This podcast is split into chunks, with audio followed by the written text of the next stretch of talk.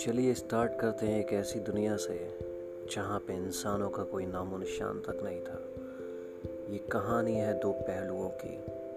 एक अंधेरे का राजा तो दूसरा उजाले की, रानी की। ये कहानी है आज से करोड़ों साल पहले की, जब ना ये धरती थी और ना आकाश।